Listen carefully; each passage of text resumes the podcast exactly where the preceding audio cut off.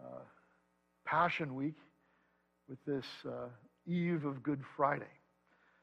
So, this evening, I'd like to invite you to take your Bibles and turn to the book of Titus. I know you're all wondering if I'd go to Genesis, but no. We're going to go to Titus today. In Titus chapter 2 in particular. And starting in verse 11, I have two short passages. The very end of chapter 2 and a little bit in chapter 3 that I'd like to share with you this evening for a brief study around God's Word.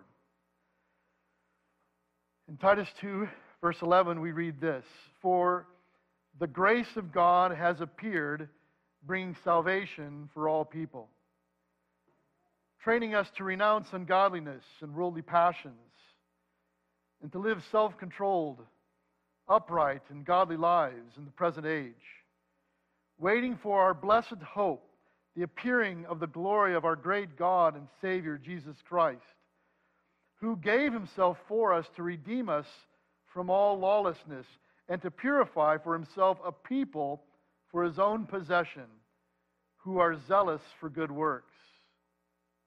Chapter 3, verse 4 reads this But when the goodness and loving kindness of God, our Savior, appeared, he saved us, not because of works done by us in righteousness, but according to his own mercy, by the washing of regeneration and renewal of the Holy Spirit whom he poured out on us richly through Jesus Christ our Savior, so that being justified by his grace, we might become heirs according to the hope of eternal life.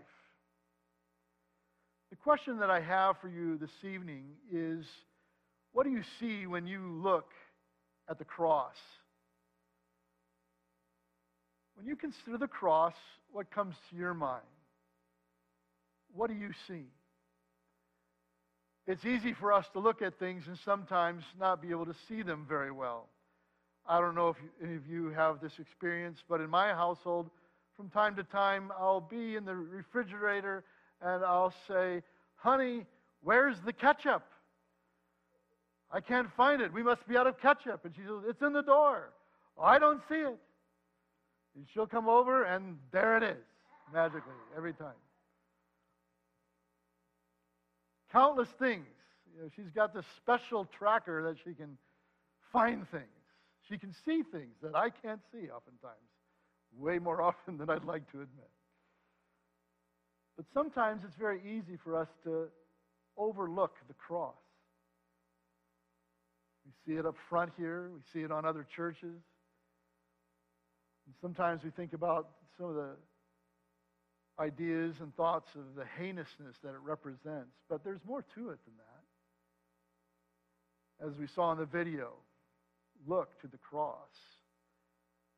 And tonight, in this little snippet of scripture that I just shared with you, there's three things that are pointed out in the text by something that's appearing, something that we can see that we're going to look at for just a few moments tonight that I want you to see so as to not overlook what we see when we look at the cross.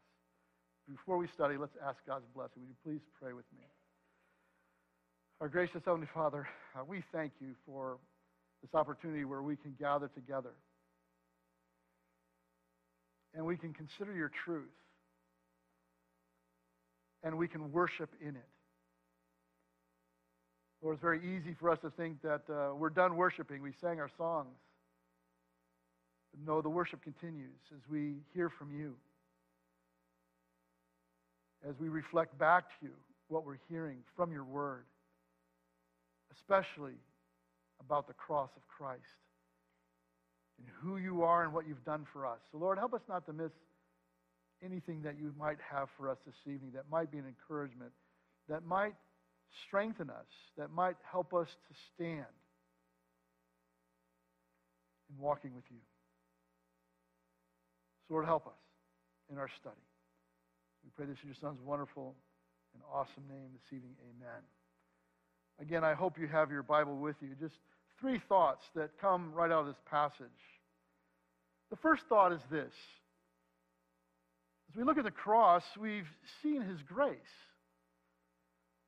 Beloved, if there is no cross, there is no grace. First of all, here we see his grace brings salvation. Verse 11 said, For the grace of God has appeared, bringing salvation for all people. His grace. It's appeared. We see it when we look at the cross, because it's from the cross that we can finally have access to His grace. Ephesians 1 7 and 8 says, In Him we have redemption through His blood, the forgiveness of our trespasses, according to the riches of His grace, which He lavished on us in all wisdom and insight. It's not just a little grace, you guys. Lavished on you. In the Greek, this word lavished, the, the root of meaning has to do with this idea of superabundance, superabounding or excelling, Sup, to superabound in quantity or quality, to be in excess. This grace is more than we need. To abound, to have more abundance, be more abundant, to be the better, to have enough and to spare over and above, we would say. Verse 11 and then goes on to say, bringing salvation for all. It's enough for all. Salvation. Salvation from what? Deliverance preservation, safety. From whom? From what? From God. Why? Because of our sin and rebellion, we are under God's just wrath. And so, you know, we talk about, oh, we're saved from sin, right? Well, yeah, you are. Saved from death. Yeah, yeah. No, we're saved from the wrath of God. This is huge. A.W. Pink says, saved from the penalty, the power, the presence, and most importantly, the pleasure of sin. Oh, wow. His grace brings salvation, and we've seen His grace.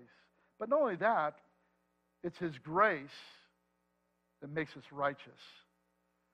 The grace that we see in the cross as Jesus dies in our place, it's that very death that brings us righteousness. The passage goes on in verse 12, training us. For the grace of God has appeared, bringing salvation for all people, training us to renounce ungodliness and worldly passions and to live self controlled, upright, and godly lives in the present age. You mean I don't have to keep living the way I've been living in outright rebellion? No, you've been freed from that. Now you have access to his righteousness, and we can finally walk rightly with Him in the grace that we see in the cross. So we've seen His grace.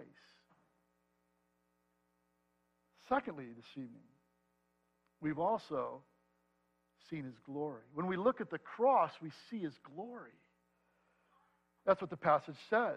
First of all, here, He is the one who gives us hope as we look at the cross. Again, this bearer of torture. We, we kind of go, oh, this is horrible. No, but, but that's what brings hope. How so? Verse 13 waiting for our blessed hope, the appearing of the glory of our great God and Savior Jesus Christ. His glory is appearing. 1 Thessalonians 4:13 says, "But we do not want you to be uninformed, brothers, about those who are asleep."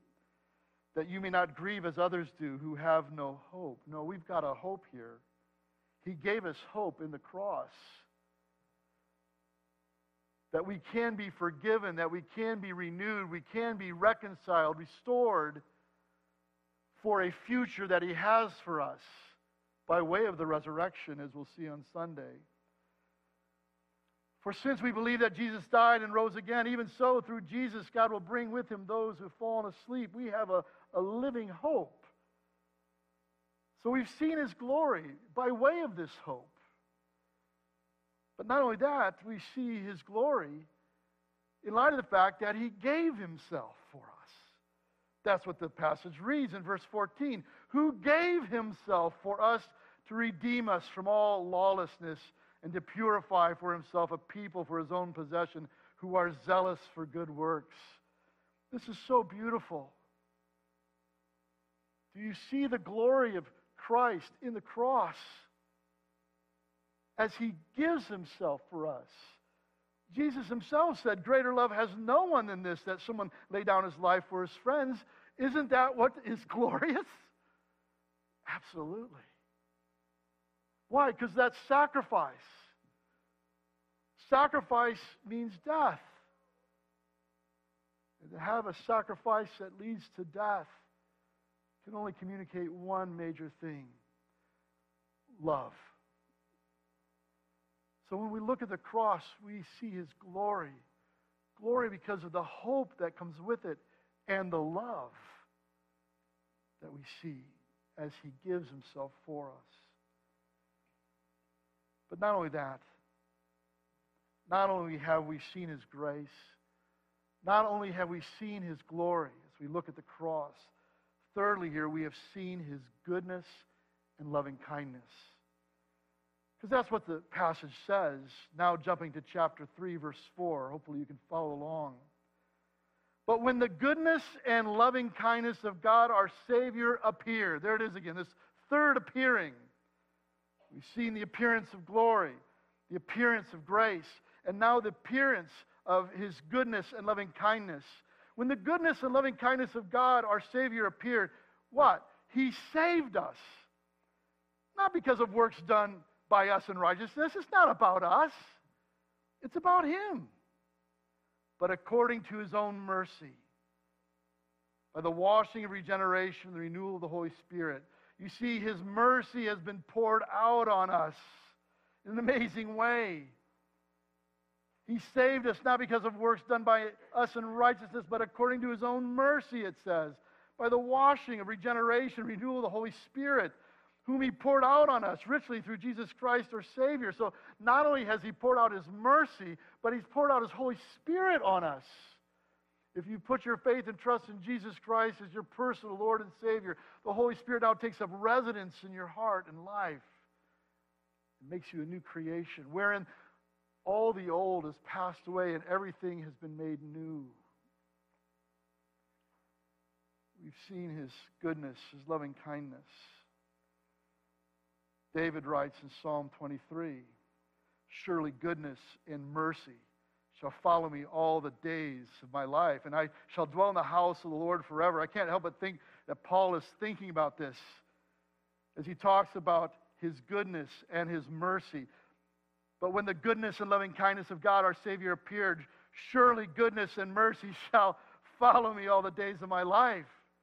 If you're in Christ, understand this as you're going about your life, walking with Him, the goodness, it's right behind you. It's following you. You can't get away from it. He's got you. And it's good. His loving kindness endures. His mercy has been poured out on us. But not only that, His grace has guaranteed our eternal inheritance. In verse 7, it simply says this so that, being justified by his grace, we might become heirs according to the hope of eternal life. If you're in Christ, you are now a joint heir with Christ, Scripture says, which means now you have access to all that He is. Now, understand, apart from Him, you don't have access to any of it. But with him, you have access to all of his grace, all of his hope, all of his mercy, and it's been guaranteed by his sheer grace toward us as a, an eternal deposit. Beloved, this is fantastic. This is incredible. We see, as we look at the cross, his goodness and his loving kindness we see his glory. We see his grace. I hope when you look at the cross, you don't miss that. As we reflect even tonight on who Jesus is and what he's done for us, marvel, dare I say, worship him over the fact of his outrageous graciousness toward us, his glory.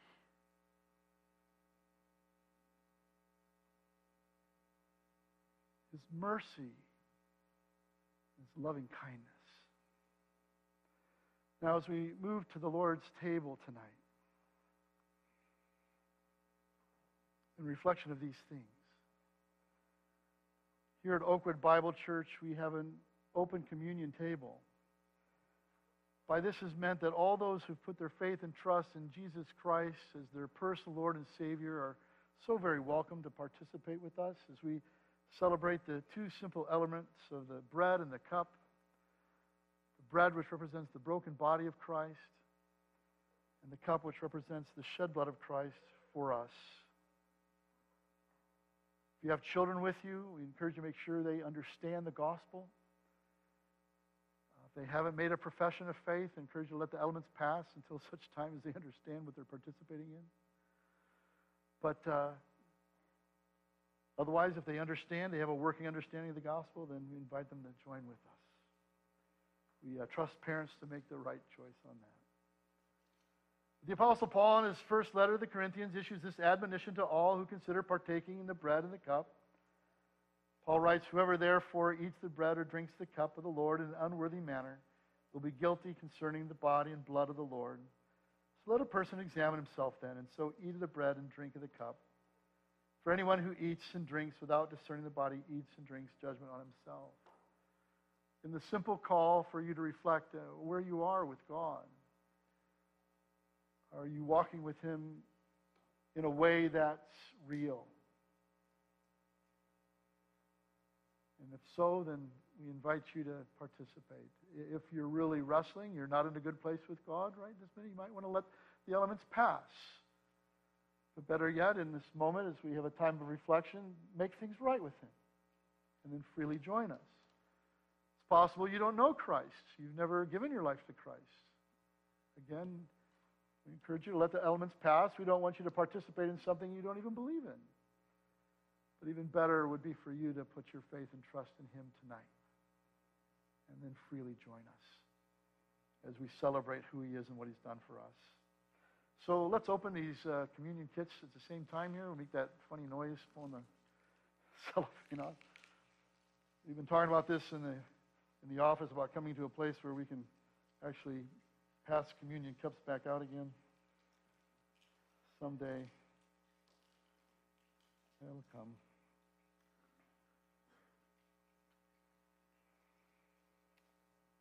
So, as we prepare to partake of the bread and the cup together, we invite you to please hold both elements, and we will then thank the Lord for the bread and the cup separately. So, during this time of preparation, I encourage you to be in prayer, examining your own heart before God seeking his forgiveness and deliverance, renewing your commitment to him and remembering with thanksgiving his sacrifice for you on the cross as he paid your penalty for all of your sins once and for all. Let's take the next few minutes uh, in silence and just reflect on our time before the Lord individually in a time of quiet reflection.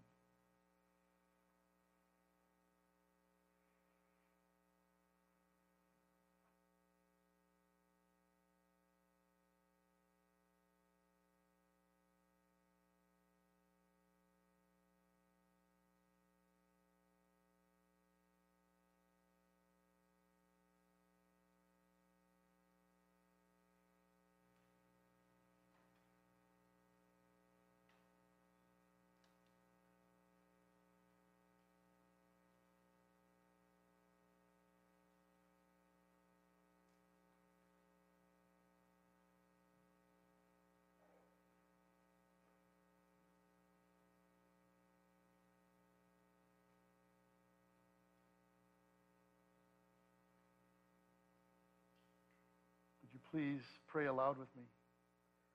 Our Father in heaven, hallowed be your name. Your kingdom come, your will be done on earth as it is in heaven. Give us this day our daily bread. Forgive us our debts as we also have forgiven our debtors. and lead us not into temptation, but deliver us from evil. For yours is the kingdom, and the power, and the glory forever. Amen. As Paul has written to the church at Corinth, For I received from the Lord what I also delivered to you, that the Lord Jesus, on the night when he was betrayed, he took bread. When he had given thanks, he broke it and said, This is my body, which is for you. Do this in remembrance of me. I've asked Elder Tim Peterson to pray for the bread which was broken for us.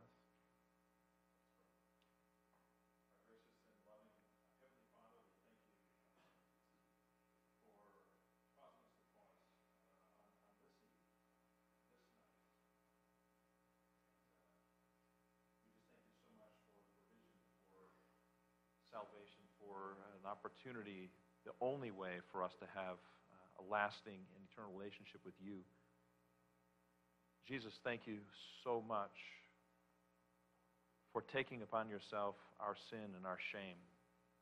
It held you there, and then you died for us, and then the grave could not hold you. Thank you for this outrageous and, and amazing act love for us. And that's the purpose that you were sent to the earth here, so we could learn of you and so that you could sacrifice yourself for us.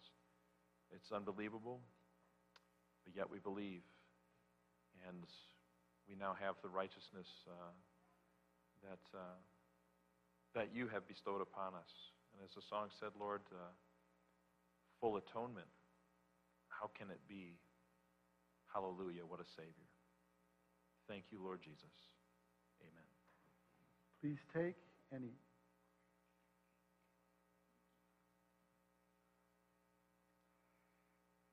In the same way, also, he took the cup after supper, saying, This cup is the new covenant in my blood. Do this as often as you drink it in remembrance of me. I've asked Elder Tom Ellier to pray for the cup which was poured out for us. Pray. Heavenly Father, we thank you for this opportunity to focus on the cross and its power. Lord, we realize that we are unworthy to come before you and to be part of your family and ourselves, but you sent your Son in your grace and your love and mercy to t- take upon him all the weight of our sin that we might be forgiven, justified in, in your sight through Christ. We thank you for all that that means, Lord, for your marvelous grace. And as we think about that, Lord, we think of the precious blood of Christ that was shed on the cross, without which there would be no remission of sins, no forgiveness of sins. So, as we partake of this grape juice, may it remind us of that, of its power, and of your great love for us. And may you bless us as we partake together. In Jesus' name, amen. Please take and drink. For as often as you eat this bread and drink the cup, you proclaim the Lord's death until he comes. Let's pray. Our gracious Heavenly Father, we thank you for the glory of the cross, for the hope cross, the salvation that's in it. Lord, when we look at the cross and we see it, may we see your grace. May we see your glory. May we see your mercy and loving kindness more than all else. Lord, thank you for this time of remembrance tonight. We want to give you all the praise. Thank you, Lord. We pray this in the glorious name of Christ. And all God's people said, Amen.